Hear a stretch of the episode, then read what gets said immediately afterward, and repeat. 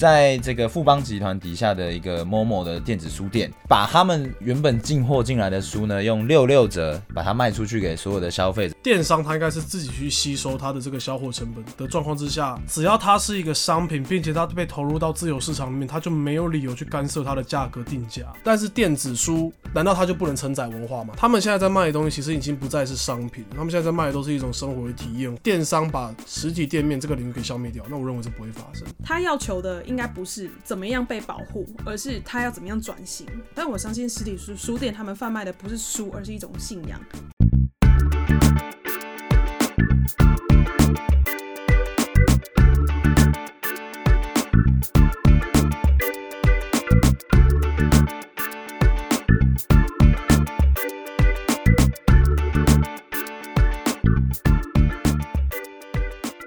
大家好，我是在厌世中还想尽显温柔的威力。大家好，我是 Esther，讨厌爱给承诺又做不到的击败人。大家好，我是反左交反右交，誓言摒除政治正确，唯一话语权的汉。欢迎收听，你这样会不会太强硬？What the fuck，Esther？我们的开场呢？就这样啊。为啥要开场？好，我们今天上了一整天班，我看大家是偏疲倦。这一次实事求是呢，要跟大家聊的是上周三才发生最火热热的一件事情，主要呢就是在呃双十一的时候，也就是十一月十一号的时候，其实大家都发现这个时间点大家超爱购物，然后也不知道为什么这个节日就突然变成一个购物的节日，明明就是要庆祝一堆单身的可怜狗，然后最后最后就变成一个购物的大节日。这双十应该从大陆传过来的，应该是对，一开始台湾没有。然后呢，就遇到了一个超级大的一个购物的潮流。好，那在这个购物的时间点里面，那不论是电子产品啊。三 C 产品啊，或者是电脑、电视，哎，全部都是三 C 产品，根本没讲别的东西。化妆品，化妆品有特价吗？Yes 有啊。对啊，都都是各种卖啊。那在这个时间点呢，其实也发生一件非常特别的事情，要跟大家来聊聊的，就是这一次大家有看到标题了，实体书跟电子商城遇到的问题，也就是在这个富邦集团底下的一个某某的电子书店。那在这个双十一的折扣活动呢，他在他们家的书电子商城里面。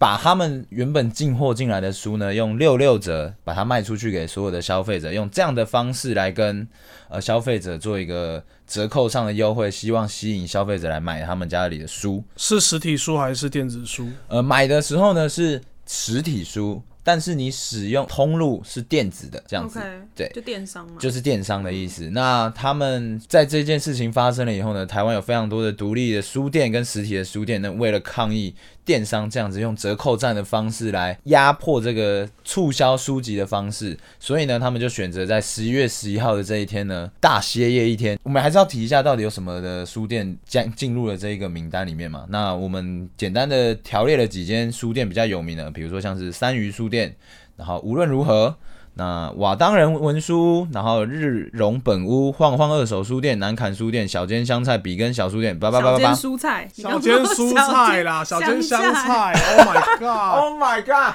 我我我小间蔬菜，对不起，小间蔬菜，对不起，小间香菜，啊，差不多，其实有超过二十几间的店面，实体独立的书店，然后在独立书店的定义是什么？其实独立独立书店的定义就是它是非正常营销通路的。那它是比如说它是一个你的老，比如说汉，你现在就是一个老板，然后你自己开一间书店，你自己跟出版社进书来卖，你会有很多独立出版社的东西，然后你要来处理这些书。那这些书就很像是很像是我们以前那种干妈讲的感觉，只是他卖的是书这样子。那他可以能会卖很多不同，可能市面上比较不容易看到的书，就是独立书店。OK。就是供应链是自己的就对了。对对对对对，那他们找的就是比较呃，可能大家比较不常见的书，然后或者是一些比较小众的作家，他可能自己花钱做的书。那这样子，我的问题在于说，对，如果说这些电商他是用批书进来之后，他自己用六六折的方式把这些书卖出去，那是电商他应该是自己去吸收他的这个销货成本的状况之下，跟这些独立书店有什么确切的关系？OK，这个就是要来聊一下，我们接下来想要问给。汉跟 S 的第一个问题，其实主要是要说，因为这些东西在除了独立书店之外，其实有独立的书出版社，他其实就有在接受采访的时候，他就有说，因为他这样子的处理方式是没有增加到呃经销商的营业成本，也没有就是造成别人的困扰嘛。就像刚刚汉提到，那那是他自行吸收的这些折扣的部分。可是现在遇到的一个问题是。他们在跟这些书商进书的时候，他们是以七九折的方式要提供给消费者。他们的备忘录里面是这样写着的，可是他最后卖出去的时候，在这个折扣中，他是用六六折的方式把他的书给卖掉。那这个问题发生在一个问题是合作备忘录到底有没有实质的效力，这是第一个嘛？那第二个是。呃，后来 Momo 的书店，他其实有提到，这个是因为它是双十一的活动，所以它是限时限量的一个活动，所以它不是每天都有，所以他觉得他没有违反到他们原本约定好的七九折的这个活动，因为他是用买多少，然后先折多少，然后再换多少的一个方式。那呃，就像刚刚提的，我想问问看两位，其实它没有造成很大的负担，可是它违反了刚刚提到的备忘录上面我们原本约定好的这些行为。那你们觉得这样子的行为是不是可以被接受的？电商这样子的行为？就我的认知范畴，我也不是法律人，但是 M O U 应该是不具备法律效益的吧？嗯，对，确实。对啊，那如果是这样的话，如果真的要追究责任的话，我想电商并没有违反什么法律，或者是没有违反什么条约吧？对。那 Esther 觉得呢？就是如果你是要问合作备忘录有没有法律效力，或是他有没有违法的话，感觉因为他就是已经是真正的事实啦。就是因为 M O U 本来就是没有法律效力，所以也不没有什么所谓违不违法，只是变是在于说他合作对象能不能接受的问题而已。OK，所以你觉得应该是回归到双方的一个问题。对啊，所以这个问题应该是出在厂商跟通路之间的问题，不是他们没有沟通好说他要处理，不是出在备忘录的问题。对啊，不是出在备忘录的问题，就是没有先沟通，但他就做了这样子的销售。我我我也不认识这个事件的来龙去脉跟他的就是细节，但是如果是就刚刚的陈述到现在听起来的话，能判断大概就是只能这样。如果他们签的就是只有合作备忘录，那这个问题就出在于通路跟厂商之间他们自己的问题 OK，那。我们要放大格局来看，我觉得接下来我们要谈的这个问题，可能要把它稍微放大一点，因为在这一个方式，其实受到冲击的不只是所谓的零售业，也就是实体的零售业，那还有所谓的电商，一直以来都会遇到的一些问题，就是现代人已经习惯电商这种快速的购物习惯，其实。大家都蛮喜欢的。如果一直都是这样子的话，那实体店面到底有没有存在的必要性？可是，如果只论实体店面，是不是又全部都会变成只有大企业掌管的实体店面？那这些家庭式或个人式的零售业，或者就是我们刚刚提到嘛，像是以前那种阿公阿妈开的那种干妈店，大家小小的然后进货的这样子的一个方式，你觉得它？是不是要被予以保留？就是我们政府是不是要有一个方式，可能要协助他们来呃留下了一个这样子的一个空间，然后让大家有一个创业的可能性。创业是创，就是比如说对类呃不不不只局限于开书店，因为应该这样说好了，因为你你今天在安排呃年轻人在创业的时候，基本上第一个想法一定不会是想要去做电商。因为电商，我所谓的电商是指平台的意思，不是说呃去上面卖东西，去上面卖东西大家都 OK，这样你也可以说你是电商。可是我的意思是说，如果以你真的要来开设一个属于你自己的店，不论它是什么店，你觉得它是不是需要被保留的？不论因为你你你要问的应该是说，你觉得政府应该应不应不应该针对这些大型的电商通路通路做出管制？是这个意思吗？不是，我觉得应该是要辅着辅佐呃小的个人的。辅佐政府一定有在辅佐啊！台湾政府这么多新创的加速器跟这些计划专案，一定有在辅佐啊。可是，那你觉得它有必要被留下来吗？应该这样说。我们现在在谈的是新创还是是独立书店？嗯，我就是指零售业而已，就是这样子的一个零售业。所以全部都是零售业，对，实体零售业，对，实体零售，包含什么 Seven Eleven 这一算？嗯，Seven Eleven 就它是零售业，但它就算是大企业的零售业。我的意思是个人户的这一种。不是说哦，我去加盟变成 Seven Eleven 这样子的零售业，而我的意思是说，就像我刚刚提的，可能你家巷口旁边的干妈店，或者是你家巷口旁边的咖啡厅，或者是你家巷口旁边的独立书店，那或者是你家巷口旁边的还有什么？想问的就是说，电商把这些消灭掉之后，我们要怎么办？对，对，有他需不需要留着啦？应该这样说，因为电商终究会把这些东西消灭掉，因为他卖的应该这样讲。你这个前提是已经假设说电商会把这些东西消灭掉，可是我觉得不尽然，因为现在变成说实体通路的店面，他们现在在卖的东西其实已经不再是商品，他们现在在卖的都是一种生活的体验，或者是一种就是可能倾向娱乐或者是复合式的一种体验。比方说，你假设以今天的主题来讲是独立书店来讲的话。以书店来说，你看成品，成品过去它就是专门卖书啊。可是他们最近就是转型，它就是变成说，你进去成品里面，你会感觉到的，你常常去那边，你要的不是你要去买，比方说，你像你去五金行，就是说我要买一把螺丝起子，然后我买就走了嘛。或者你去去 Seven Eleven，你说我买一包烟，我买就走了嘛。可是成品他们不是这样，他们就是要让你进去之后，你可以在里面体验到属于你生活的一种想象跟一种体验。所以他们现在卖的东西都会变成是就是体验取向。所以我不认为电商会有把实体店面消灭掉一天。那这个前提，既然我我认为不会成立的前提之下，那就没有后面就是说这个保不保留的问题。那如果说讲到干妈讲的话，因为像干妈讲现在就彻底的被四大超商巨头给取代掉嘛，那这个就是就是这个就这个意思就不太一样，因为干妈讲被四大超商取代掉，那个是企业在同一个战场里面把小东西消灭掉。可是你现在在谈的是电商在不同的领域，电商是一个领域嘛，对，实体店面是一个领域，你现在在谈的是电商把实体店面这个领域给消灭掉，那我认为这不会发生。你认为它不会发生？对，但是你说大型书店让小型的独立书店无法生存下去，那这一定是逐渐在发生的。嗯，对。那 S 觉得呢？如果如果遇到这样子的状况，那我们现说回来一点好了。如果电商书城一直一直的蓬勃的发展，比如说像是博客来，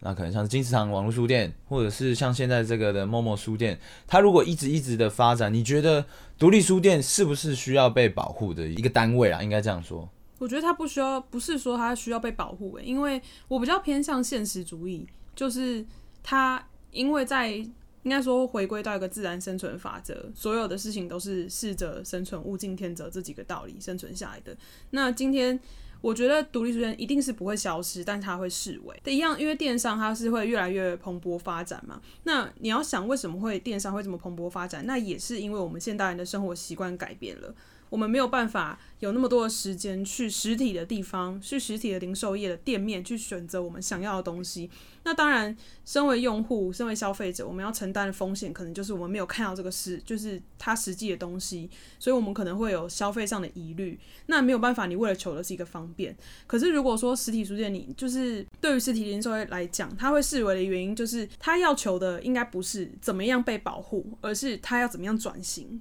因为对于这样的书店来说，我知道它有很多的特色，可能每个人就是它的它的摆设或者它强调的精神都不一样。但我相信实体书书店他们贩卖的不是书，而是一种信仰，对于爱书的人的一种信仰。因为对于书来讲，可能我们对于呃没有对书没有很强烈热情的人，可能就觉得它是一个资本的资料，或是查查询资料的一个管道或载具。可是对于你真的是非常爱书的文学的人来讲，他书就是念书跟阅读是一种信仰的话，独立书店它一定是有存在变，而且这样的人一定会持续的存在，而且持续的越来越多。那只是说这些独立书店要怎么样寻求到一个很好的，然后能够继续生存下的、生存下去的方法的话，应该是要想他们要怎么转型，而不是。单纯的会去在每年遇到一一的时候，同样遇到同样的情况。OK，那其实主要要谈的，这刚刚也有提到，呃，S 认为读书已经是一种信仰，是一种习惯。那我就想要来提提一下，其实，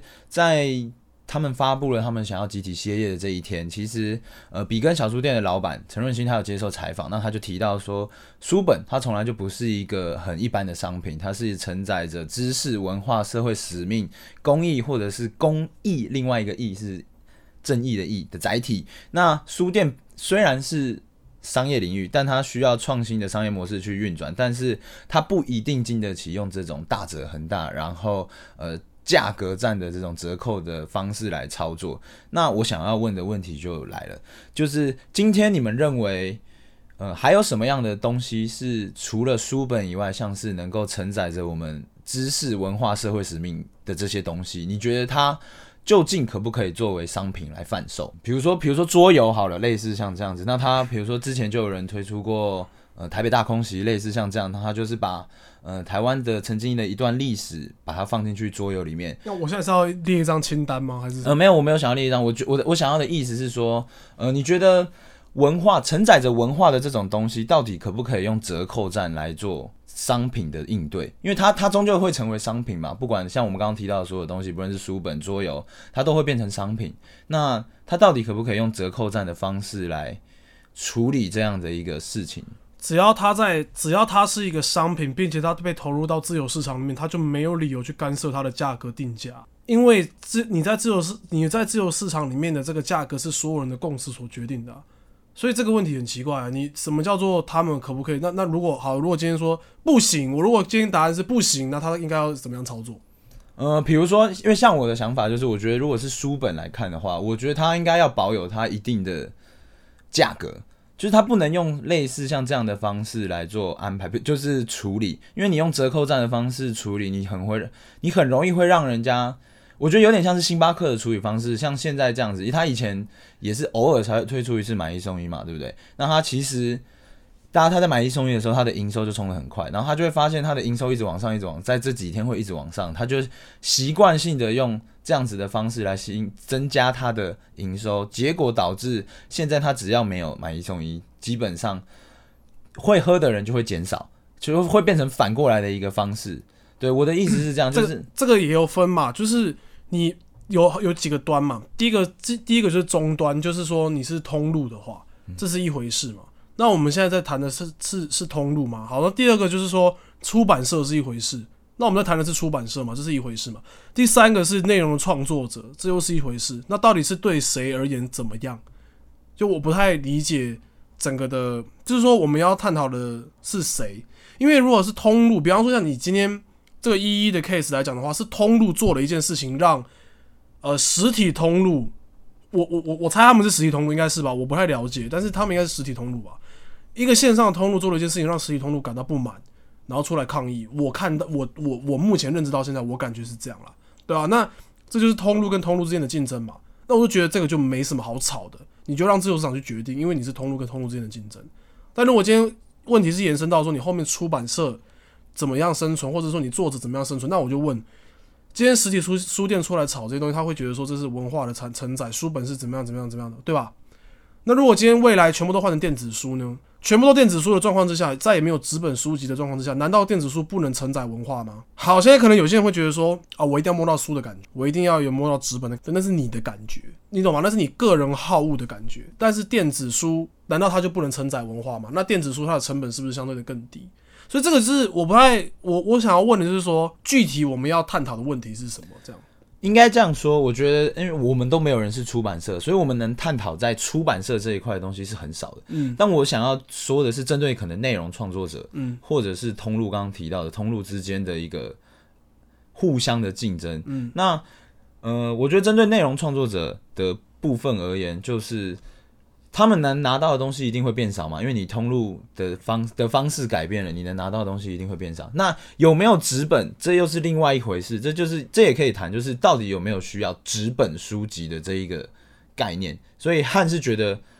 其实可以不用有纸本书。我没有觉得其实可以不用有纸本书。我的意思只是说，今天我拿我以我刚刚听到来讲，就是说有一个实体独立书店的老板要跳出来说，书是承载文化、承载着一些工艺的一些。性质，它不应该被当成一般的商品，用销价竞争的方式去去贩售嘛？那我听他这段话，我的感觉就是说，那你说书本是这样的状态之下，那今天如果是电子书呢？难道电子书没办法承载像这样子的东西吗？那他的意思应该就是说，连电电子书也不能做这样子的一个行为，就是书的这个概念，就是没有办法可以被折扣战竞争。而他这样，他的立场就很奇怪啊！就是今天，今天我这样讲好了，就像我一开始提到的。今天假设我随便提一下，这是某某购物网，他他在做这个双十一的销售状况之下，他提出这个限时特价，他们也只签了一个合作备忘录。那我好，我先讲，如果这个事情背后有更深的一个什么来龙去脉，我不了解的话，那那也没办法，因为这个事情我真的不知道这么了解。但是就现在目前听到来讲，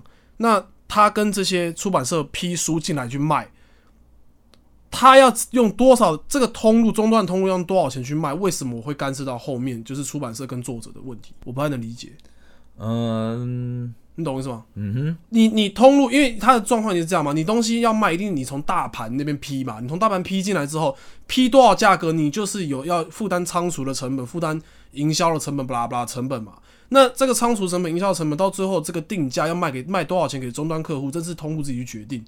那今天他就算合作帮路，我跟你签七折，然后到最后我卖六六折，那这个多出来零点四 percent，零点四折一定是我通路这边承担啊。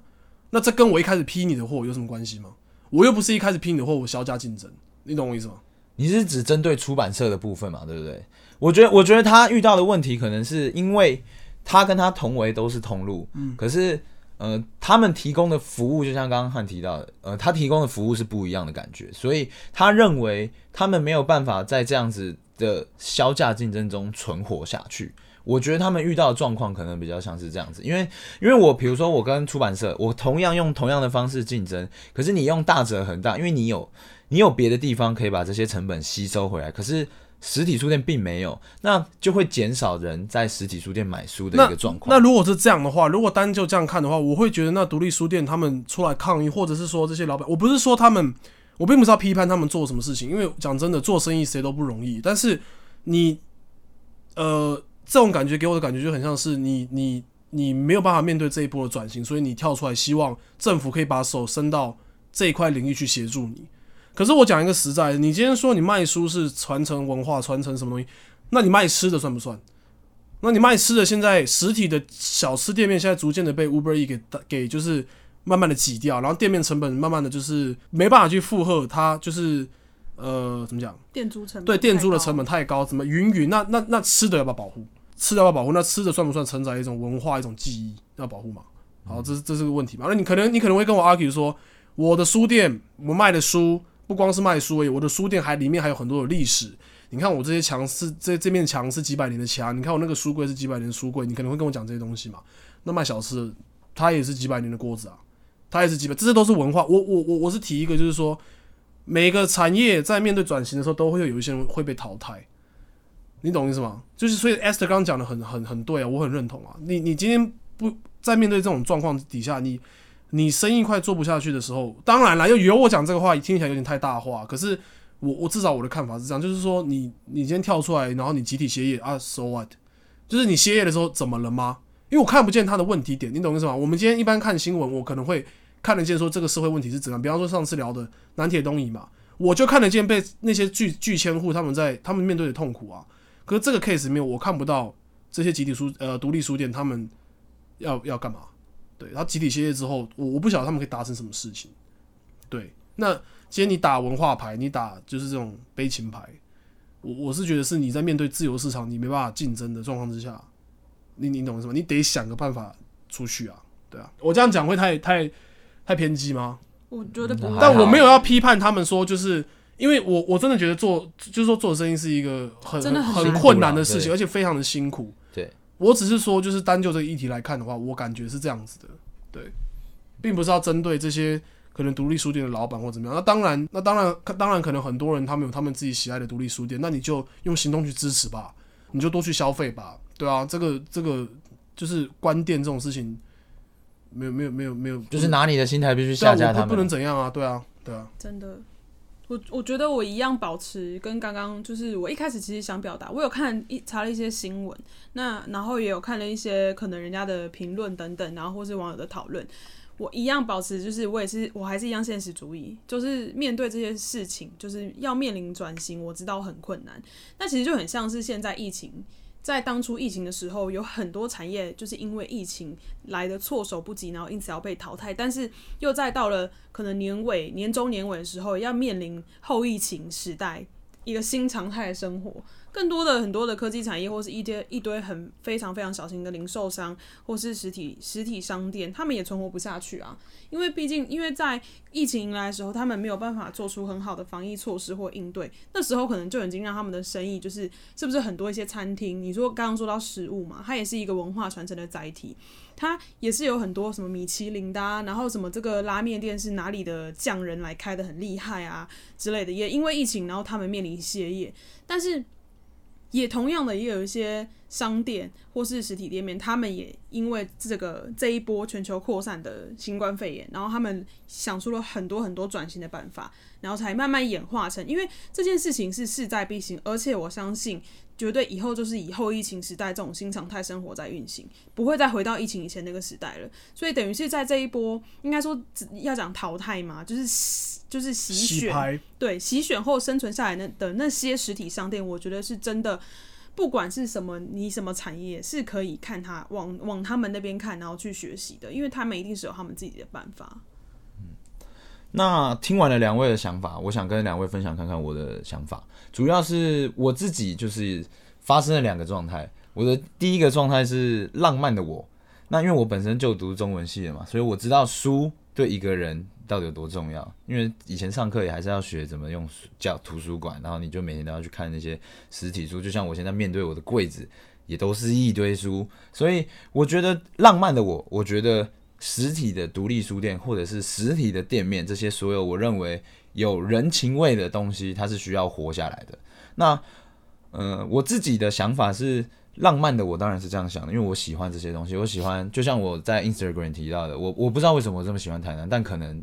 就是它跟别的城市可能很不一样吧。它有很大的、很特别的一个台湾的感觉。对，那书对我来说就像是这样的感觉。其实我满柜子其实有很多的书，而且甚至其实我买了一整套的金庸或者是呃古典古典文学，我都摆在我的柜子里面。当然会认为书是需要留下来的，然后实体的店面也要让人家可以进去的。实际的摸到这本书，那不管它是不是有泛黄，不管它是新的，不管它是从哪里来的，那你终究是遇到了这本书，你有机会可以买到它。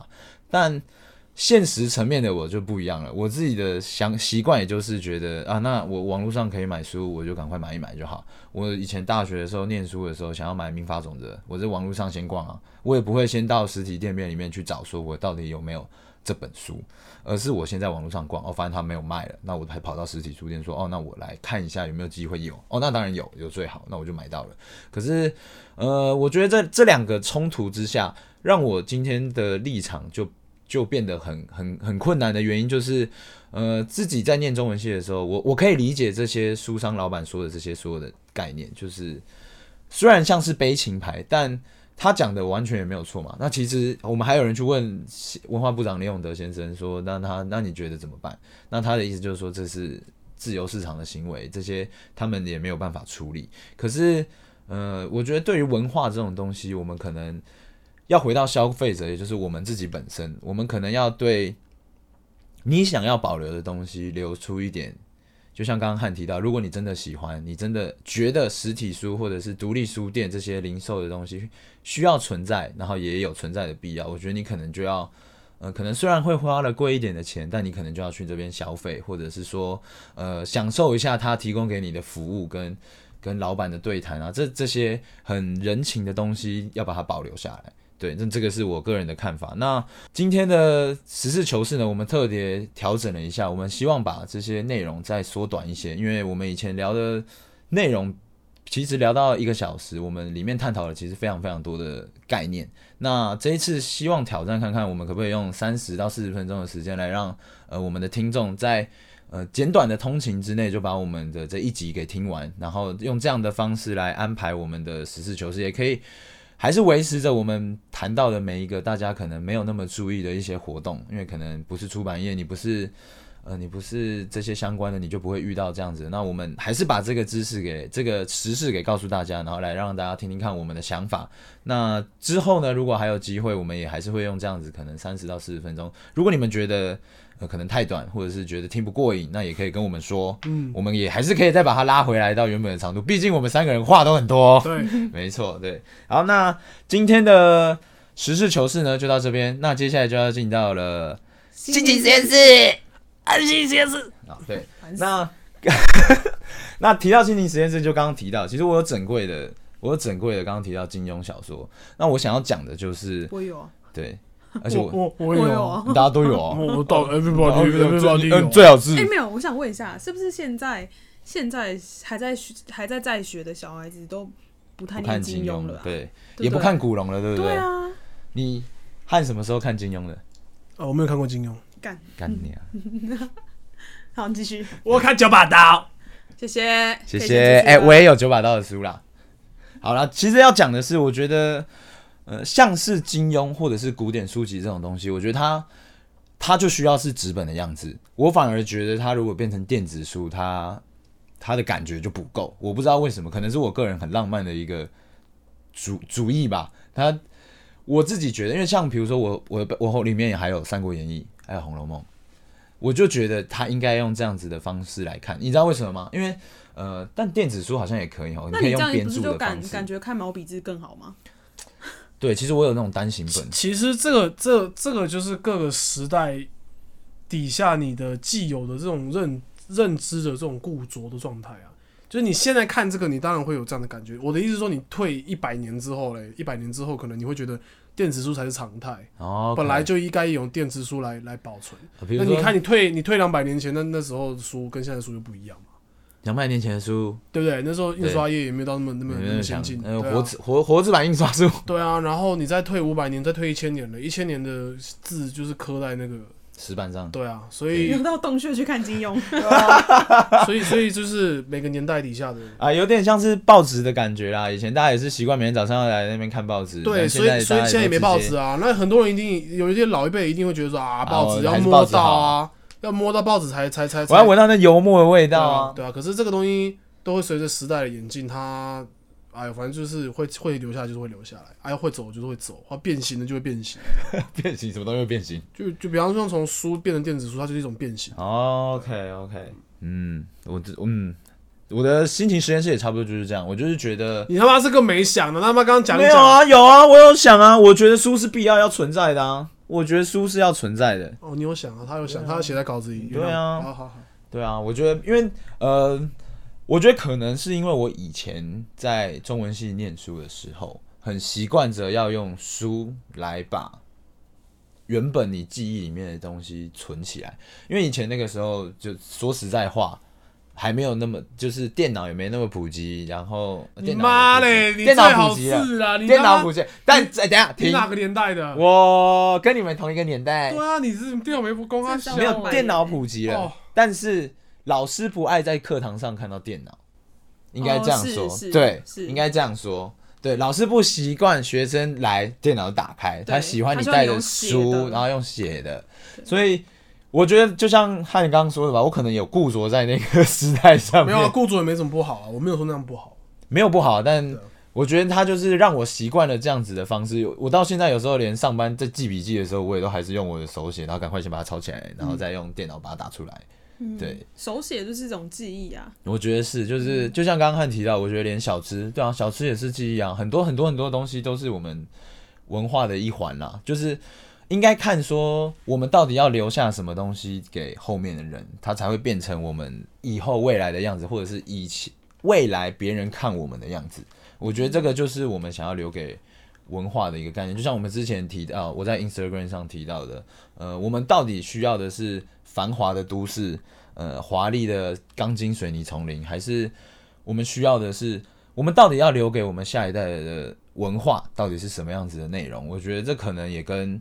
这一次遇到的冲突可能有一点关系吧。好，那今天的实事求是，我们就快速的讨论到这边。那这个周三呢，就用这样子的三十分钟来跟大家度过。那接下来呢，说不定有机会在星期六的时候，有机会可以看到我们最新一集的利口酒。我们要先看看做大起来家有没有睡不睡得饱？对状况怎么样，这样。那我们再努力了，再努力，在努。力，好吧？我们希望可以朝向一周双更。对，一周双更的目标前进。Go！OK，好，那今天的实事求是到这边，我是 Willy，我是 Esther，我是汉，那大家下礼拜三或下周六再见喽，拜拜。拜拜。